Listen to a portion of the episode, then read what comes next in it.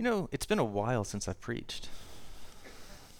I agree. I fully agree with that. We have heard so many wonderful things from so many of y'all, and I'm so grateful. I'm so grateful that the Lord doesn't just speak to pastors. It's so wonderful to be with you all. So wonderful to have had the time even to listen. I'm grateful for this new thing that we're going to be talking about because we were pulling the leadership a few months ago about what we thought the Lord was saying as we're getting ready for Advent, as we're kind of like looking ahead at all these things coming, what we've been through, what we're coming from. And, you know, there was people who said, I'd really like to hear you talk about suffering. I thought, well, that sounds wonderful. So we had that on there, but as I was pressing in, I heard the Lord kind of saying, you know, that the rhythms of our hearts, the rhythms that we do are so important for us to never forget and to never move aside from that. And during the season where I wasn't preaching for a few weeks in a row, the Lord really knit those things together so that we know how to navigate. That these things are not two separate ideas, but really that this is one heartbeat on how the way you order your life, the way you order your time, the way you order your days matters a great deal to you and to those around you. And so we're going to take a really brief time here before Advent, just for what I hope is just going to be a reminder to all of us that it matters, that your days not in this church matter a great deal, that the way that you spend your time matters so much. What you tend to, what you grow, what you focus on, how you spend yourself in the time together and your time away, it matters so much because the fruit of who you are will show itself. And the rhythm that you allow to dictate your life can either be a drum by your corporate overlords or can be the gentle heartbeat of the Father, right? You hear what I'm saying? I hope that this is going to cause you a chance to remember and to breathe and to find a pacing and to find the things that matter for us. Maybe in the list of things that we don't want to be prophetic, Jesus says this, I've told you these things so that in me you may have peace. In this world you will have trouble, but take heart. I have overcome the world. Now, we want that last part to be prophetic, of course, but that thing that in this world you will have trouble, you know, maybe we don't want that to be our story. You know, like if we could pick and choose, if it's like a Chinese menu, we're a little from column A, a little column B, we're going to take a whole lot of the peace and the hope and the joy. And if I have to, maybe I'll take one appetizer of suffering and trouble, but then I'm going to get over that and that's going to be the end of it. That's not what the Word of God tells us. That's a fact of this world. That's the nature of what we're in for, whether you're in the heartbeat of God or out, whether you're following him or you're not. There's going to be trouble in this world. There's going to be loss. None of us get out of this thing alive. I mean, there was Elijah and Enoch, but we're not going to talk about them right now. So none of us get out of this thing alive. That's not the plan, you know. And the way that we get there, the way that we see our way through, reflects as much on him as it does us if we're allowing his heartbeat to direct us. Much of our walking with Jesus will prepare us for what's to come. Winston Churchill, I don't quote him often. I didn't even know this was a Churchill quote. This is just something I've heard kicked around, but you've probably heard this, you who are more well-read than I. Never let a good crisis go to waste. Have you heard that one before? He said this when he was preparing for the United Nations after World War II, right? Never let a good crisis go to waste. Because, I mean, World War II was a crisis. It was a dark day, and we saw the depravity of mankind on full display. And I think that it's real leadership that comes from that and says, where can we go from here?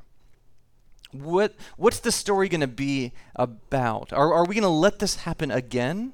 Have we learned anything from the sorrows, from the sufferings, from the troubles that we've seen? What can we pull from that and say, never again this, because now I am prepared for that? And the rhythms that you allow for your life, the crises can eclipse your faith, or they can prepare you for what's to come. I don't know if when you've hit, oh, Tabby's starting early. I don't know if you've had these seasons where doubt creeps in, where sorrows seem to be the strongest thing in the room right? But what actually is so important is that in those moments, we don't let go of our faith. That questions and doubts don't cause us to wonder and to say, well, therefore, God can't be real, right? Because somebody that I know is suffering, because there's cancer, because things have gone wrong. Therefore, none of this can be true. But in those times when troubles come knocking, our faith is more important than ever. And it's for a time like that. I think often we want our faith to be just on the mountaintops, that when things are going well, I can tell that God reigns. When things are going well, I know that God is in charge. I know that he's Lord because everything's going great. But really, so much of what we have in Scripture is the Lord preparing us for when those times come, letting us know that he's going to be there in the valleys. He's going to be there with the questions. I say this all the time, but the gospel never looks at your sin. It never looks at troubles. It never looks at suffering and drops its head in shame and discomfort. I mean, people do that all the time. We don't want to look full face in the ugliness of man. We don't want to look at these dark things too long because they're scary and they make us ask things and they make us wonder. And what can we do about it? The gospel looks at it and it says, yeah, I was ready for this. I've been prepared for this day. I know what's coming. If we are unprepared, if we're on shaky ground, when troubles come, we're going to be pulled here or there by shaky doctrine, by whatever seems to fit the mood or the culture of the day. But if we are secured on the gospel of Jesus Christ, we are ready for what's coming. Ephesians 6:13 is well known, but there's one word I want you to focus on. The word is when, all right? Therefore, put on the full armor of God so that when the day of evil comes, you may be able to stand your ground. And after you've done everything, to stand. Now, it's profound that I think that you're called to stand. You know, it doesn't say here to fight. It doesn't say here to overcome. It doesn't say here, you know, to do all these things we might think. But this verse tells us that we're going to stand. And it says it twice. When you've done everything, to stand. For a third tidbit, notice that after you've done everything. All right, there's a fair amount of human effort in this, which is actually kind of shocking, right? That after you have done everything, to stand. But back to that first point, when? It's going to happen. That's the game plan. Not if, not in case, but when. Much of what we do in these four walls, well, we have like 8, 10 walls, but y'all know what I mean, metaphoric four walls. What we do in here is to prepare you for what comes next, to prepare you for what comes outside, to what's going to get you ready to get through whenever there's questions and doubts, whenever there's sorrow, whenever there's loss, when there's crises. Preparing for this, preparing for crises, for hardships, trials, suffering, it's a long-term endeavor. We're not talking about crisis management. If you wait until things are getting hard to say, oh, I've got to find my way into the rhythms of Jesus, it's a little late. Because your heart's already going to be pulled here. You're already going to exercise the lessons that you've learned through your day-to-day life. All right, so what I'm talking about here is not crisis management. We are talking about suffering. We are talking about hardship stuff. But we're not talking about crisis management. Because often when this day comes, it's a little too late for what I'm going to be getting into here. Now, there is crisis management in the faith. Now, there are wonderful things we can pull from. But that's not this, right? I don't know how many of us view the pandemic that we are still in, right? But maybe that did or did not show you the limits of what your faith is. Maybe that showed you the limits of what suffering you were comfortable to endure. Maybe that showed you the limits of what you felt comfortable with, and you found the edge of yourself. Maybe when you became a parent, you found the edge of your patience. Maybe you found the edge of your knowledge sometime when somebody asked you a question and you realize, I can't answer that any longer, right? We find these edges of ourselves, and often by that point in time, we're out. We're out of grace. We're out of patience. We're out of information. We don't know what to do. But these seasons, these times can really help us prepare for what's coming. We want to take notes from the customs and rhythms of Jesus in particular, and we want to do it like he did, as Scripture says, growing in grace. That's a very important distinction. All right, when you think about growing in your faith, when you think about adding these rhythms to your life, what do you think about? Often we want to grow in power. We want to grow in knowledge. We want to increase in these things, but Scripture tells us that he grew in grace. He became more dependent upon the grace of his Father. The more time he spent on this earth, the more he grew in grace. Now, there was power. Now, there was knowledge. There's a lot of those things that came along with it, but the heartbeat behind it all was that he grew in grace. This is Luke 2, starting in verse 40. The child grew and became strong. He was filled with wisdom, and the grace of God was on him. Every year, so again, notice the rhythms, Jesus' parents went to Jerusalem for the festival of the Passover. When he was 12 years old, they went up to the festival according to the custom. After the festival was over, while his parents were returning home, the boy Jesus stayed behind in Jerusalem. They were unaware of it. Thinking he was in their company, they traveled on for a day. Not parents of the year here. And then they began looking for him among their relatives and friends. When they did not find him, they went back to Jerusalem to look for him. After 3 days, they found him in the temple courts, sitting among the teachers, listening to them and asking them questions. Everyone who heard him was amazed at his understanding and his answers. When his parents saw him, they were astonished. His mother said to him, "Son, why have you treated us like this? Your father and I have been anxiously searching for you." "Why were you searching for me?" he asked. "Didn't you know I had to be in my father's house?" They did not understand what he was saying to them. Then he went down to Nazareth with them and was obedient to them. But his mother treasured all these things in her heart. And Jesus grew in wisdom and stature and in favor with God and with man. These practices, these rhythms, I want you to understand that these are for you and they're for those around you. What Jesus was going through as he was growing in wisdom, in knowledge, in stature, in favor, by the grace of God, was not just for his own benefit. The end result of Jesus was not to be a wonderful man of God that we could all look to and say, wow, that guy really had it all together. Look at how crises don't affect him. Look at how he can be persecuted and how he can be torn down and he can be mocked and how he stands strong. We don't look at him as that idol. This is a key point. But it was for the benefit of those around him. What he experienced, what he went through, what he learned, what he prepared for was not for him alone, but for all of us. Not to look at and to marvel, though we do, but for us to partake in, to enjoy, to participate in that as well. These practices, these rhythms are for you and those around you. How deep is your well? How deep is your well? In terms of the fruit of the Spirit, how many grapes of patience do you have before you're out? I always think of patience like grapes. You know, you got the bowl of fruit of the Spirit. You know, for me it's grapes because I feel like every time it's like a pluck. You know, they pluck some of my patience out. They pluck some more of my patience out, and soon enough that's just an empty vine. I'm like, okay, that was it. That was my last grape. I got no more. We're gonna have to see. Now you're gonna get the lemons. Like that's what comes after that. All I have left are lemons. We went through our kingdom of God and sovereignty stuff, and I want you to hear this. All right, I don't believe that God's the source of the trials that we're going to go through. He's not the source of the stuff that gets your patience out. He's not the source causing all of these things. I don't believe that. I talked about that in my sovereignty series, but I do believe that he's the hope through it all. He is the hope through it all. He's a hope that does not disappoint. He is the one who will work all those things for the good. He is sovereign even and maybe particularly in those times of suffering, that he can use all things for the good of those who seek him. We need to be able to respond rather as appropriate with whatever's appropriate in whatever season we find ourselves in.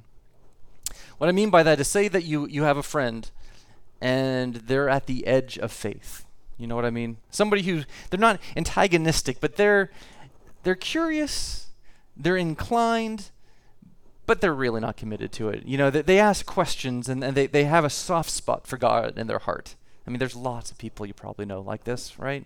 They're not fully into this, but they're testing the waters to see what's there. And now say that they encounter some hardship, sickness, loss of a loved one, maybe financial hardship, and they lose their house. Is this the time where you come and you beat them with scripture and you say, you know what, if you had been honoring God all along, guess what? You had this coming, you sinners. Is that a great way to help somebody respond in a time of crisis? That will say, gee, thank you so much for your words of wisdom, and I recognize that I have been wrong all these years and that God really has the best for me. And people do this. Now, do our choices, do our wisdom often bring about hard times? Yeah, I've experienced that myself. Sometimes the choices I make have real consequences, and I wish they wouldn't. But it's His kindness that leads us towards repentance. It's His kindness that draws us close. And when we as the church, when we as the followers present another picture of it, we're misrepresenting the gospel. We're representing something that is a source of wisdom. We're representing something that maybe is a lesson that we've learned, but it's the misplaced tool at the wrong time. When a person's in crisis, in order for this crisis to not be wasted, as Winston Churchill said, what needs to happen? I want to say this. First of all, these crises that we go through, first of all, they have to be survived. Okay? We're talking long-term strategy here. If somebody is in a crisis, it has to be survived. I'm not even being metaphorical here. Okay? They need to make it through this. There is unprecedented depression, anxiety, suicidal thoughts, hard times that are born through here. If there's a person who's struggling, heaping onto them guilt and shame and condemnation is not going to be propelling them. They need to survive this day to find God on the other side. And we have a role to play in this. 1 John 3:11, we talked about this on our pancake breakfast, and this was wonderful. For this is the message you heard from the beginning. We should love one another. Do not be like Cain, who belonged to the evil one and murdered his brother. Why did he murder him? Because his own actions were evil and his brothers were righteous. Do not be surprised, my brothers and sisters, if the world hates you. We know that we have passed from death to life because we love each other. Anyone who does not love remains in death. Anyone who hates a brother or sister is a murderer, and you know that no murderer has eternal life residing in him. I believe, unfortunately, that we often murder each other and leave them still breathing. I think that's kind of a big statement, so I wanted to make sure you hear that. We often murder each other even though we leave them still breathing. When people have encounters with us, do they leave struck by love? They leave exasperated, judged. They leave feeling like, where can I go from here? If we heap on guilt and shame and condemnation to a person struggling with depression, anxiety, even identity, can bring them to a point of suicide or even just alienation. Proximity, this is where I'm getting to my message for this morning. Proximity is so incredibly important, all right, that we are near. The Lord is near to the downtrodden. He's near to the brokenhearted, that He's near to those who are contrite. That whenever the world was suffering from a famine of the Word of God, whenever it's the furthest we've been where there was not new revelation coming, 400 years, what happened? Jesus came in the flesh. He took on skin. He walked among us. Proximity is so important, especially in hard times, especially whenever crises are coming close. For those of us in the faith, crises should be easier to handle, but we don't always have the skills or the wherewithal to navigate them well. Well, what crises? James, my favorite book of the Bible, starts out with a bang. I hate this verse as much as I love it. Consider it pure joy, my brothers and sisters, whenever you face trials of many kinds, because you know that the testing of your faith produces perseverance. Let perseverance finish its work so that you may be mature and complete, not lacking anything. What a obnoxious verse. Can we agree on that? I mean, like, really, let's call a spade here. Consider it pure joy, my brothers and sisters, whenever you face trials of many kinds. That is a person who has passed through something, and they've come through on the other side, the type of person that I want to be. This is a retrospective, looking back at what God has done on what He's brought me through. What crises, what trials are we talking about? Mental health, we've talked about. Physical health, midlife crisis, I can talk about that one for a while. Loss of a loved one, loss of income, loss of marriage, alienation, faith deconstruction, the doldrums. You know what the doldrums are? It's an attitude where all of a sudden you lose the wind and these ships were just stuck here and they couldn't move. Oftentimes we don't recognize that as crisis because, oh, it'll be okay. I just have to get through this season. I just have to wait until my kids make it to college in 18 years, you know. I just have to get through this hard time at work. It's just a rough 3 months, and we find ourselves with no wind in our sails, just waiting it out. Death is coming close in the doldrums, and you can be stuck there with anything. These are the crises, these are the trials, these are the sufferings that what we're talking about will help you get through. And now I said that the Christian should be easier to handle these crises than others. Now let me revisit that word, okay? When things go well, that's what I'm referring to. But when I say should, and when we talk about spiritual disciplines, maybe I'll illuminate your heart. You feel shame and condemnation for this already. You're feeling, oh, I know I should spend more time in my Bible. Oh, I know I should be praying for that more. And oh, woe is me, I'm a bad Christian. I don't spend the time that I ought to, right? No nodding heads. Okay, y'all are better than me. I don't read my Bible as much as I should, and all that time where we say I ought to, and we feel that in ourselves. When I say that we should be able to, what I'm saying is when things are working well, it's like a health check, right? That whenever we have crises, we can look at ourselves and we can see what's happening with me, right? This should not be overwhelming to me. This is evidence that something is out of kilter. This is evidence that I've taken a wrong step. This is evidence that I've been growing the wrong crops in my life because anger is coming out. And I didn't know that I was planting seeds of anger. But here it is. I'll tell y'all, that one surprised me. I've not been an angry human, like for the majority of my life. But in a time of crisis, anger popped up. This is personal repentance time. It surprised me, like legitimately surprised me. It's like, where did that come from? This isn't even like the kind of good anger that can, like, righteous anger. No, this was just like anger. And I realized I had spent years tending the wrong crops in my life. You know what I mean? I didn't pull those weeds. I saw them there, and I was maybe lazy, maybe ignorant. Maybe I just kind of wanted to see what happened, you know, just like a little fateful kind of thing. Like, let's see what happens if I leave that one alone for a while. And I saw it appear, and anger came out. And it's like I didn't recognize myself. And I had to do some work. And I'm still doing some work on this. 1 John 5, back to 1 John again. Everyone who believes that Jesus is the Christ is born of God. Everyone who loves the Father loves his child as well. This is how we know that we love the children of God, by loving God and carrying out his commands. In fact, this is love for God, to keep his commands. And his commands are not burdensome. For everyone born of God overcomes the world. That's such an important word. His commands are not burdensome. So whenever I say the Christian should be able to handle these crises and you're feeling, oh, the guilt, oh, the shame, oh, I know, Josh, I know. I haven't cracked my Bible this week, but maybe that's because I can use it on the app and I get an email with the newsletter of the scripture. Like, or, you know, I listen to this. All those things that we say, there's not a note of condemnation here, okay? It's an encouragement towards the healthy rhythms of life that Jesus has shown us. His commands are not burdensome. If you take the burden on yourself, I say this often, but what we're building then is a facsimile of the Christian life. Now, the spiritual disciplines are so important. Opening the Word of God, praying, is so important. But I think that the intent and the heart coming towards it directs that so much.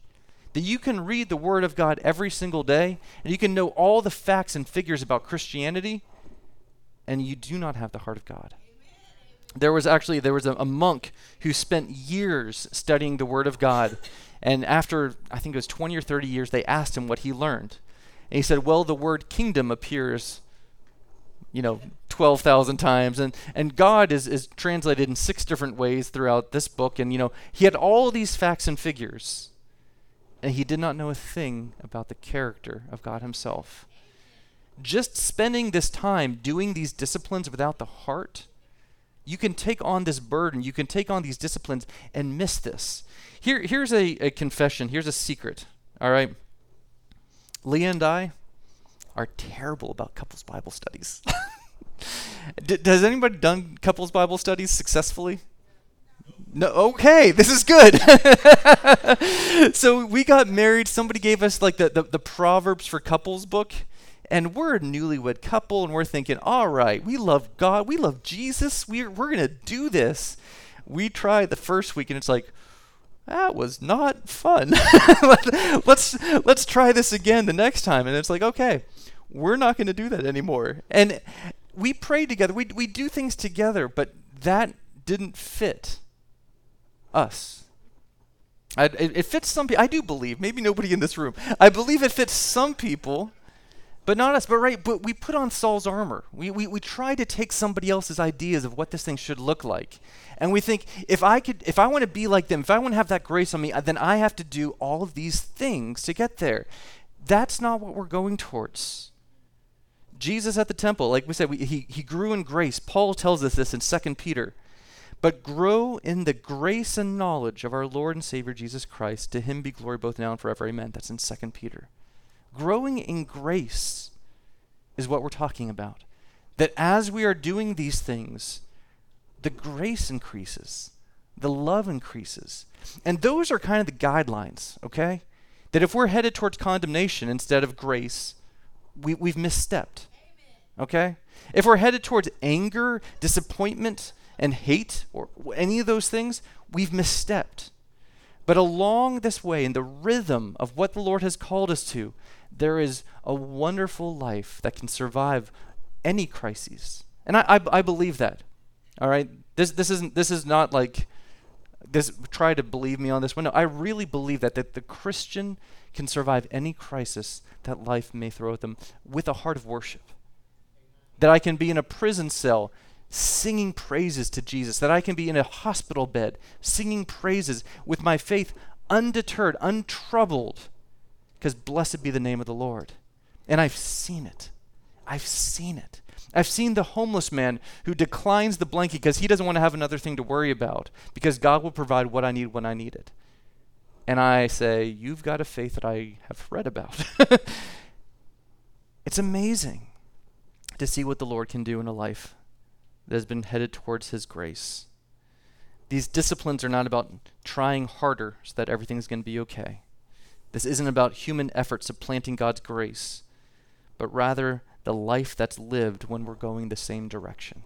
When we all paddle in the same way as the Spirit of God, when he's filling our sails instead of us fighting the wind, when we look and see what the Father's doing and say yes and amen to that, that's the rhythms of Jesus. That's what we're going towards. So I don't believe that this is going to be specifically prescriptive. It's going to be unique and personal, and also I want to say seasonal. Okay? Things that worked for you in your 20s, exercise-wise, maybe don't work for you in your 30s, certainly don't work for you in your 40s. I'll tell you about my 50s in a bit. Life changes. We change. What rhythms serve you when you have kids under the same roof? What rhythms serve you when you're in the office at 6 a.m.? What rhythms serve you whenever you have grandkids, right? These things matter. Whenever you're going to school, listen to the rhythms that the Lord is leading you into. So your mileage may vary. No perfect phrase to get out of an argument. No perfect formula for good and healthy marriage. There's no magical method to raise children. But God has shown us throughout all of Scripture his truth and context. If there's one thing I can tell you about the Word of God, it's so amazing because there's always a context, right? That you know that Israel was going through this trouble and this is what the Lord said to them then, right? It's not just an abstract book of facts and figures about God. It's the truth in context. It's showing you how this worked out when there were problems, whenever there was victories, whenever there was sorrow, whenever there was things happening in their lives. The truth of God is always revealed in context. I always used to want to try to abstract things about God away from the Bible to get like this pure knowledge about things, and that's just not how it's written. I've shared my shame on this one before, and I think I'll share it again. I broke up with Leah once. I know, it really was pretty terrible. And I did it for the horrible reason of saying, and I meant it. I wanted to get closer to God. Okay, that's the right reaction. And I was proud of myself for this. And I went to my one of my spiritual fathers at the time, and I thought he would be as well, because I was choosing God over romance, you know? So I went and I said, I broke up with my girlfriend. He goes, oh, why? I said, because I'm going to get closer to God. And he looked at me and goes, oh, no. I had never seen a look of such sorrowful disappointment as he looked at me when I was expecting pride and well done, you God seeker. That's what I wanted. And what he said was like, you will never find God divorced from context. You'll never find God divorced from people. That's not how this works. It is always in context. If you're going to try to remove yourself from all people, places, and things, and sorrows and troubles, and try to get this, carve out this one spot where I will be untouched so I can just get closer to God. No. Have you read the Bible? So I humbly went back to Leah and said, I'm sorry. can we try this again? And she graciously said yes. And y'all know the rest. So his truth is in context. So what do we do? What are we left with? We have practices, a few guidelines, the heartbeat of God. Because we realize Abraham, Isaac, and Jacob couldn't meditate on scriptures because they didn't have them written down. King David couldn't read the Psalms until he wrote them. Solomon needed to press into God to live a life of wisdom without all of Proverbs being given to him beforehand. What we're going to be talking about here is not things that you're going to graduate from, but things that you're going to keep close to your heart. The questions like, why didn't God answer my prayer? It's a question I think we've all asked. God heals, why isn't this person healed? God's not going to be revealed by scientific method. It just won't happen. But I think Keisha was saying this earlier. It's amazing to be truly free. It's amazing to be truly free. For someone's opinion to have no hold over you, to be free from comparison to your neighbor, to not let the accuser's accusations hold you under condemnation. Because your identity, your future, your hope is clear and apparent. Now, like Paul said, I'm not claiming to have laid hold of this yet, but we get these foretastes. We get a little glimpse here and there. So what we're saying here is that we have to be abiding in the Father. Abiding in the Father. Everything that follows for the next 2 weeks is about abiding in the Father. We're going to be talking about practices of abstinence and practices of engagement, but it's done the same way that we're abiding in Him. And I mentioned around here a lot of time that we have worship as the context for a lot of what we do, right? When we take communion, whenever we do ministry, we have worship around that because it's not to set the mood, but it's to make sure we know what we're doing, that we're not trying to separate this thing and say like, no, everything that we do is worship here. It's coming before Him. It's saying, you are worthy. And I hope that that's communicated well. It's not a mood. But it is the attitude of why these things matter. That when we're doing ministry, it's because He's good. And as He answers, as He comes close, He is good and we can celebrate that. That's the attitude for so much of this. John 15, abide in me and I in you. As the branch cannot bear fruit of itself unless it abides in the vine, neither can you unless you abide in me. I am the vine, you are the branches. He who abides in me and I in him bears much fruit. For without me you can do nothing. If anyone does not abide in me, he is cast out as a branch and is withered. They gather them and throw them into the fire, and they are burned. But if you abide in me, my words abide in you. You will ask what you desire, and it shall be done for you. By this my Father is glorified, that you bear much fruit. So be my disciples. Who says abide in their day-to-day life here? We have over-spiritualized this word so much, all right?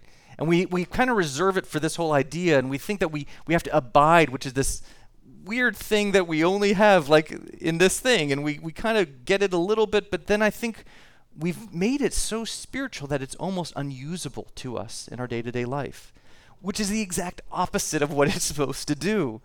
We have to remain in Him. That's really what it comes down to. Now, there's slight connotations for it, but really, let's not over-spiritualize this and realize that we just have to remain in Him. And I think we're going to skip this because I think whenever we think of about abiding, then we think it's going to be deep and spiritual, because there's this wonderful promise that, what does it say? If I got this right, if I can abide in him, I can ask for anything I desire and God will do it for me. So we think, well, yeah, there's got to be some deep spiritual truth here because I've asked for things and they haven't happened yet. So I clearly am not abiding in the right way. That's something reserved for this. Have people here been on a cruise before? Anybody? A good number of us.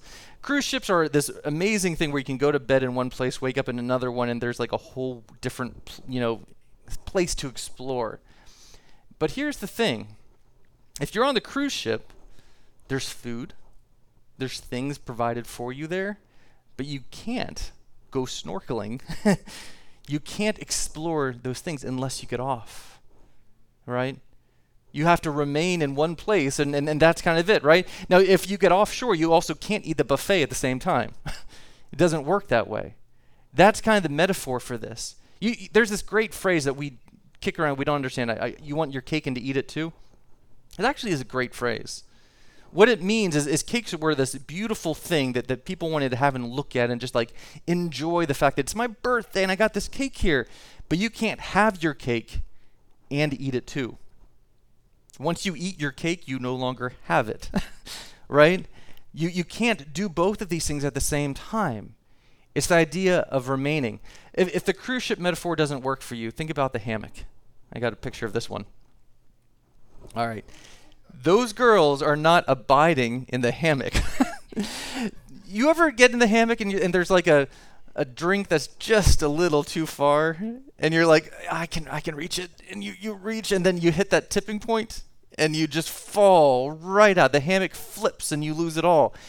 If you abide in the hammock, you're secure. You stretch this a little too far, you're on the ground. Whenever we abide in him, when we remain in him, you have the buffet. Everything that the Lord's providing for you is there. But the thing is, we don't want to remain in him because there's worldly things that we also like to. We want to get off. We want to explore this world. We want to see what it's like. We want to reach a little too far out. We want a little bit of column A and a little column B here again. It's like, what can I do? So the problem is not so much that we're not doing the spiritual abiding thing well. It's the fact that we're double-minded. It's the fact that we're not content with just the things of God. We think we can, if I could do this, I could do both. The Lord said it's really hard to be a rich man and enter into the heavens of God. He didn't say it's impossible. Like I can cram that camel through the eye of a needle and make sure that everything is going to be okay. And just a little bit of this is going to be all right. And we push these things and we don't abide. And we fall out of the hammock. Abiding is active. It's a choice. It's a giving up of some things. And it's an engagement in other areas. It's choosing the things of God and not the things of this world. Don't let life just happen to you, okay? You have to be active in what you choose. Life is too precious of a gift to let it just go on without your thought, without your discipline. These spiritual disciplines are active. Bev actually shared something a few weeks ago that I want to underscore, that God doesn't meet us where we are but calls us to where he is. This is a really wonderful and beautiful thing that I just want to flesh out a little bit here. In some regards, of course, God does come close to where we are when we need him. He took on flesh and he walked among us, right? That he's close, as we said before, to the brokenhearted. But he doesn't look at us in our addictions, in our sin, pull up a stool and say, wow, that's tough. That's not what our God does. He doesn't say, yeah, you can stay there. You can stay right where you are, and we'll make a comfortable bed and we'll lie down in this together. It's not what he does. He says, follow me. I'm going to show you to a better place. Follow me. You're better than this. Follow me. I've got life as it was actually meant to be lived. God remains forever enthroned, and he calls us to him. I've been very affected by this letter by Jonathan Edwards to his son, who at the age of 10 was a Native American missionary, and he was living with them to teach them the gospel. And this is what Jonathan Edwards wrote to his 10-year-old son. My daughter, Ava, is 10 years old, and I cannot imagine writing her a letter like this. The week before last on Thursday, David, whom you knew and used to play with, he used to live at our house. His soul is gone into the eternal world. Whether he was prepared for death, we don't know. This is a loud call of God to you to prepare for death. You see that there are young who die, as well as those that are old. David was not much older than you. Remember what Christ has said, that you must be born again, or you can never see the kingdom of God. Never give yourself any rest, unless you have good evidence that you are converted and become a new creature. We hope that God will preserve your life and health and return you to Stockbridge again in safety, but always remember that life is uncertain. You know not how soon you must die, and therefore have need to always be ready. There's no mincing of words with that to a child. It's kind of amazing. It takes my parenting, and it kind of makes me wonder, like, have we sheltered too much? Are we too afraid of trials? Are we too afraid of suffering? Are we too afraid of pain? Do we not trust God enough to get us through this? Are we too comfortable on our own devices to think, I can just avoid suffering for the most part? I don't want my kids to have to think about that anyway. And it causes me to pause. And I'm not holding this as the gospel truth for parenting advice, because I haven't followed it. But it tells me something about the Christian approach with the grace of God to sorrows, that we abide in Him, we go to where He is, that we don't focus on problems, on suffering, on trials, but we focus on Jesus. It's why He comes close to where we are and why He can remain, and this is how we can understand John 17. We don't focus on the problems, we focused on Him, because Jesus, when He was with us, couldn't remain with us because He was going someplace that we couldn't yet go. But when we understand that He's got to go somewhere, there's not a pool that becomes stagnant, that these disciplines, that these rhythms bring us to a new place, that following Him is active, that the doldrums are not where you can live. This tells us why He had to go somewhere. John 17, I pray for them. Not praying for the world, but those who you have given me, for they are yours. All I have is yours, and all you have is mine, and glory has come to me through them. I will remain in the world no longer, but they are still in the world. I am coming to you. Holy Father, protect them by the power of your name, the name you gave me, so that they may be one as we are one. While I was with them, I protected them and kept them safe by that name you gave me. None has been lost except the one doomed to destruction, so that Scripture would be fulfilled. I am coming to you now, but I say these things while I am still in the world, so that they may have the full measure of my joy within them. I have given them your word, and the world has hated them, for they are not of the world any more than I am of the world. My prayer is not that you take them out of the world, but that you protect them from the evil one. That's the prayer. My prayer is not that you take them out of the world, but that you protect them from the evil one. They are not of the world, even as I am not of it. Sanctify them by the truth. Your word is truth. As you sent me into the world, I've sent them into the world. For them I sanctify myself, that they too may be truly sanctified. My prayer is not for them alone. I pray also for those who will believe in me through their message, that all of them may be one, Father, just as you and me are in me and I am in you. May they also be in us, that the world may believe that you have sent me.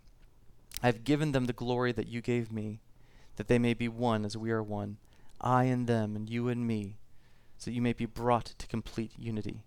This is abiding. Do you see? It's always this together, and it's always this direction. It's always growing. It's always going someplace. In verse 24, Father, I want those you have given me to be with me where I am, and to see my glory, the glory you've given me because you've loved me before the creation of the world. This is the picture of abiding. This is the picture of abiding in a fellowship. This is the picture of abiding with Him, remaining in Him. And that Jesus couldn't remain in this world because He was not of this world. That as these rhythms increased, that as things happened, as seasons of His own eternal life were manifesting around Him, He had to go back to be with the Father. So it will be for us. We are to remain in him. Acts 17:28, for in him we live and move and have our being. When we get that reversed, we're in trouble. When we think that I've got to do these things and I've got to live and move in my own self, I've got to do these things, then we are no longer growing in grace. Then we're not abiding in him. Then we're trying to do it all ourselves. God be with me while I go my own way is very different than God, where are you? What are you doing so that I can be found there?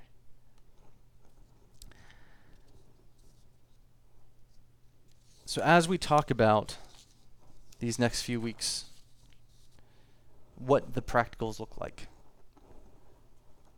we've got to abide. Just remain. Just remain. I don't want you to think that that's got to be some like deeply spiritual thing that you don't have the attention span for. I do want you to think that it often comes from you saying no to certain things and yes to other things. It's a choice. You're going to eat that cake or you're going to hold on to it. You're going to go explore the shore. You're going to stay on the boat. You can't do it all. You can't serve both God and mammon. We have to make a choice. So let's end with a bit of worship and this call. I think you might feel convicted by this. Here's what happens to me, right? What happens to me often is I'll hear something like this, and he didn't call my name from the pulpit, but there's a thought that I know what he's talking about in my life, and you just know immediately the thing you've been holding on to that I've been holding on to. That something just came to mind promptly.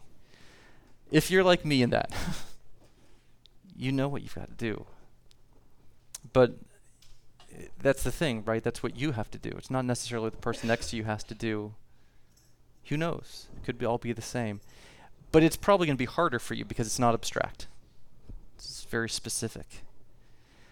I'd like to pray for you. I'd like to bless this. I'd like to do this. Quick poll. Who has something that came to their mind that you know that you've been holding on to? Just a few. You don't. Let's take the time and ask. When I went through that list of crises, if there's things that you're in right now, or if you don't, let's prepare for the season to come. I think that one of the things that was highlighted to me when I was praying for y'all this morning was the doldrums. Just this idea of just being out at sea, no wind in my sails, not sure where I'm going to go next, not sure when I'm going to get there next, but I feel like I'm waiting. That's for you. I want to pray for you because I've been in the doldrums. I actually think that the doldrums might be worse than being in active suffering. I think it might be worse than active trials because what are you doing? Time is so precious. Time is so precious.